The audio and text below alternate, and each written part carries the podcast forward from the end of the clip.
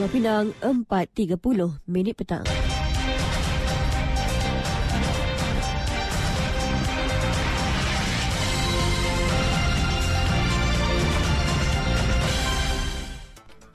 Warta Mutiara bersama-sama Sharmila Rastam. Assalamualaikum. Salam Malaysia Madani. 113 buah motosikal disita menerusi ops khas bersepadu Samseng Jalanan di Lebuh Raya Utara Selatan berdekatan Taman Sembagagah malam tadi. Menurut Ketua Polis Daerah Seberang Peraya Tengah, ACP Tan Cheng San, dalam operasi itu pihaknya turut mengeluarkan 334 saman atas pelbagai kesalahan trafik. Operasi yang dijalankan kira-kira jam 12 tengah malam tadi telah memeriksa 450 buah motosikal. Ia dijalankan bagi membentras kegiatan Samseng jalanan yang menunggang motosikal sehingga membahayakan pengguna jalan raya lain dan mengganggu ketenteraman awam. Katanya, polis tidak akan berkompromi dengan mana-mana pihak yang terlibat dengan kegiatan tidak bermoral itu dan operasi secara giat akan diteruskan bagi membendung kegiatan mak rempit. Beliau turut meminta orang ramai khususnya di daerah seberang Peraya Tengah SPT yang mempunyai maklumat berkaitan kegiatan lumba haram atau sebagainya untuk menyalurkan maklumat kepada bilik gerakan Ibu Pejabat Polis Daerah SPT di talian 0453064402 atau 0453822222.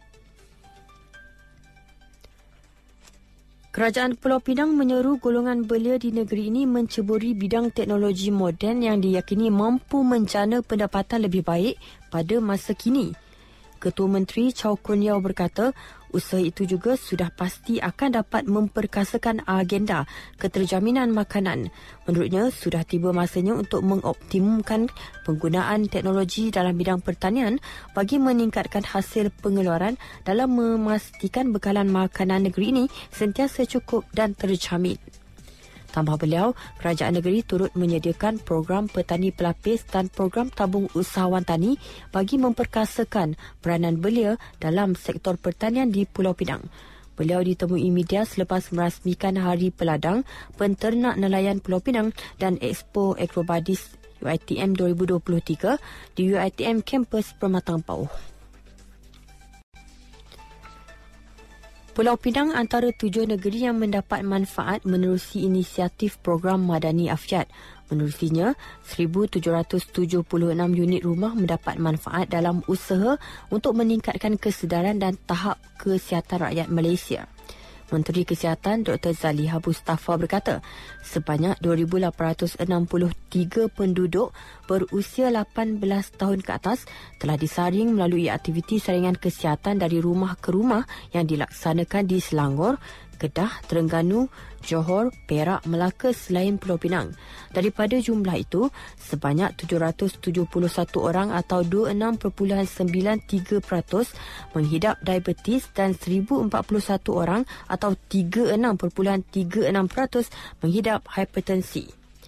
Sementara 417 orang atau 1456% pula berisiko mendapat diabetes dan 695 orang atau 24.28% berisiko mendapat hipertensi. Dari sungai hingga ke segara, Palestin pasti merdeka. Sekian Warta Mutiara, berita disunting Syarmila Rastam. Assalamualaikum. Salam perpaduan dan salam Malaysia Madani.